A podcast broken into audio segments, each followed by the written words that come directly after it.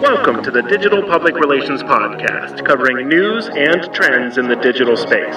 Produced by the PR students in Kent State University's School of Journalism and Mass Communication.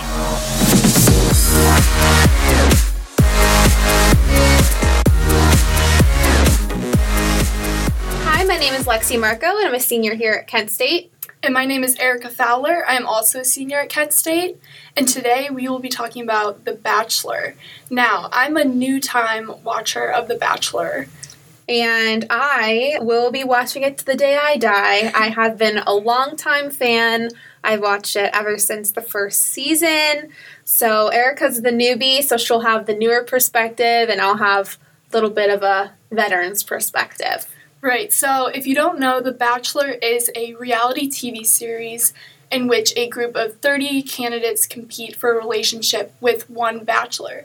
So throughout the season, contestants go on one on one dates, they go on group dates, hometown dates, fantasy suite dates with the bachelor, and the hope is that they make it to the finale.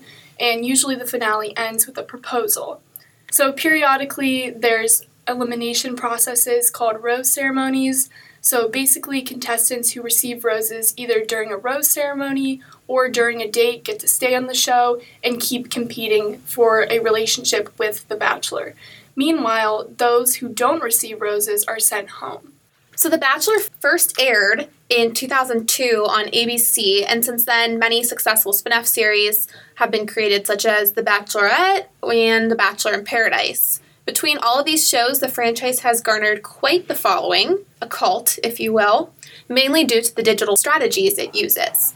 When The Bachelor premiered in 2002, Twitter didn't even exist, but the platform and social media in general has really helped elevate and shape the series. So, one of the first things about The Bachelor that has really been on a constant growth since social media came about is the community. Yeah, so there's a huge community on social media, Bachelor fans and followers. And this was actually one of the reasons why I started watching the show because I would always see tons of stuff popping up on Twitter talking about it. And I wanted to know what was going on. So that's why I started watching the show, honestly. Yeah, and actually in 2017 was the franchise's first lead of color. So Rachel Lindsay was the Bachelorette, and more than 242,000 tweets were tweeted during Rachel Lindsay's season. And then during Nick Viall's season, there were more than 313,000 tweets during his finale. So there's definitely a lot of conversations going on between people watching the show, but also a lot of the former contestants also join in on conversations during the episodes, including Chris Harrison, who is the host of the show. He'll chime in and tweet back to people. So it's just interesting to see that especially since a lot of those former contestants have a really big fan base and a large following. Yeah, and another thing that has helped the franchise grow is through the use of hashtags. So, personally, whenever I'm watching it every Monday night, I'm always hashtagging The Bachelor or Bachelor Nation just to get those likes on my own posts, but to also be part of the conversation. So, another big thing that the Bachelor franchise does is social listening and they really consider viewer input when they're doing different things on the show. So, one example of this is when they're selecting the new Bachelor and Bachelorette. We have a quote from Robert Mills, who's the senior VP of Alternative Series at ABC Studios. He said, The audience has become a silent producer. They help decide who the lead should be, the kind of dates they want to see. It really makes them feel like they're on a journey together. So, another quote that we have here is from Mike Fleece, who's a little bit controversial in the Bachelor world, but he is the executive producer and creator of the show. He says, We like to listen to the fans and see what they're responding to. If it wasn't for social media, we maybe wouldn't have had the decision to reduce the number of cliffhangers. I would have just looked at Nielsen, which would have indicated it was a success. So, what he means here is they go to the fans rather than the normal statistics and data that other shows may look at. And that's because of the fan base of the franchise is so big and people have so much to say that it really helps producers kind of guide the show in whatever direction they choose. a lot of shows kind of like fizzle out after a couple seasons, but this show has continued to go on. It's continued to be strong, and social media has really helped that. Really has helped the show continue to get bigger and bigger. So, yeah, I agree.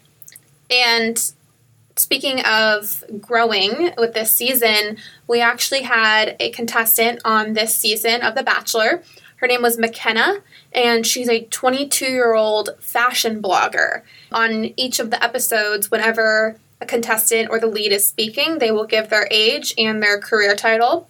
So Mykenna's was constantly that fashion blogger that kept popping up there, and she was one of the youngest contestants this season.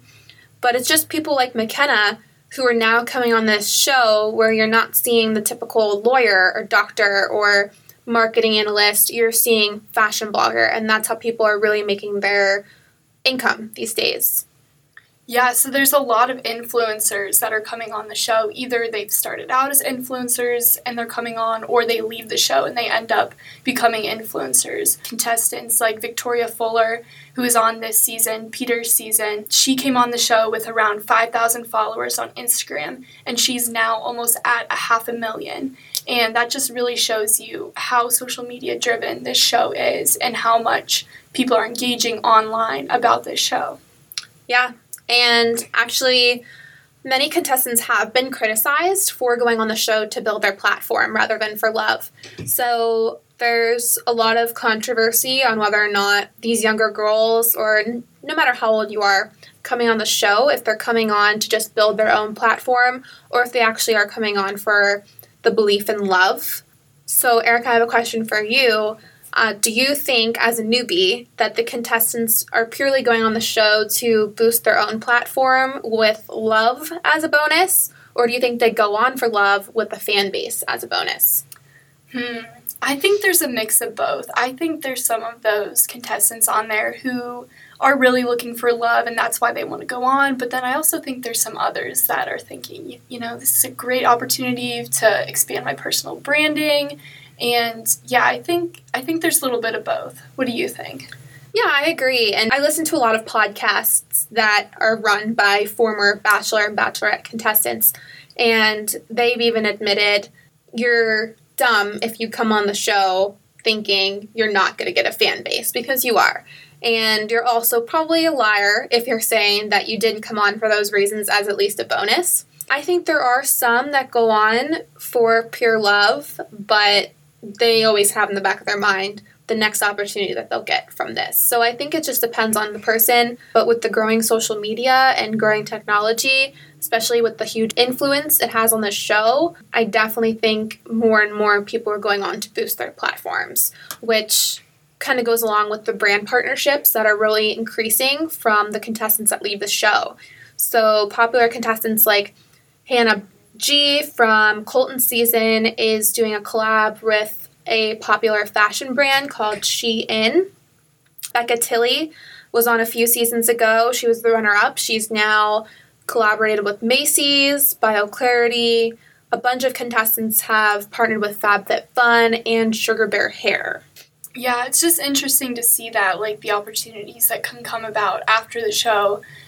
So, back to the podcast thing. Erica, I don't know if you've gotten to this level of fandom yet, but I have been really into podcasts lately during all of my commutes, and some of my favorites include uh, podcasts with previous contestants like Nick Viall, Ashley Iaconetti, Ben Higgins, Becca Tilley, Rachel Lindsay, Becca Kufrin, Dean Unglert, all these people that were my favorites in the moment now have podcasts. So I really enjoy listening to them and their opinions, especially during the recaps after every Monday night. I really like hearing what they have to say with their perspective, and also I like hearing what they have to say about life. Yeah, I've heard about the podcasts. I've never actually listened to any of them, but I know they're out there. For sure. And basically, it's become now if you make it far enough into the show, or if you're just a memorable contestant in general, you're going to have a really good income from social media. And these people, like Madison Prewett, who is a fan favorite right now on this season, is actually at 1.1 million followers. So, whatever she promotes, whatever she posts, I'm sure she's getting paid for it. Oh, yeah, definitely. And the interesting is, is some people quit their jobs and they never go back. Like Rachel Lindsay was on Nick Viall's season. She got the third spot before she was eliminated, and then she became the Bachelorette, and she was an attorney. And I don't remember the last time I heard about her doing attorney things. Wow, I did not know that. But yeah, that's really interesting to see how people's whole lives can be shifted by this sh- one show. yeah. I'd also like to point out, too, with The Bachelor, people think that they're watching television, that they're watching um, even content marketing from ABC, or like low key, ABC is really putting forth their own digital strategies, which they are, but also these are people's real lives. You know, people come on this show, whether it be for fame or for love, this is their real life and their real feelings. So it's interesting that you see someone's whole emotional side of themselves displayed on your TV screen every week. I've been Lexi. And I've been Erica. Thanks for listening. We'll see you guys next time.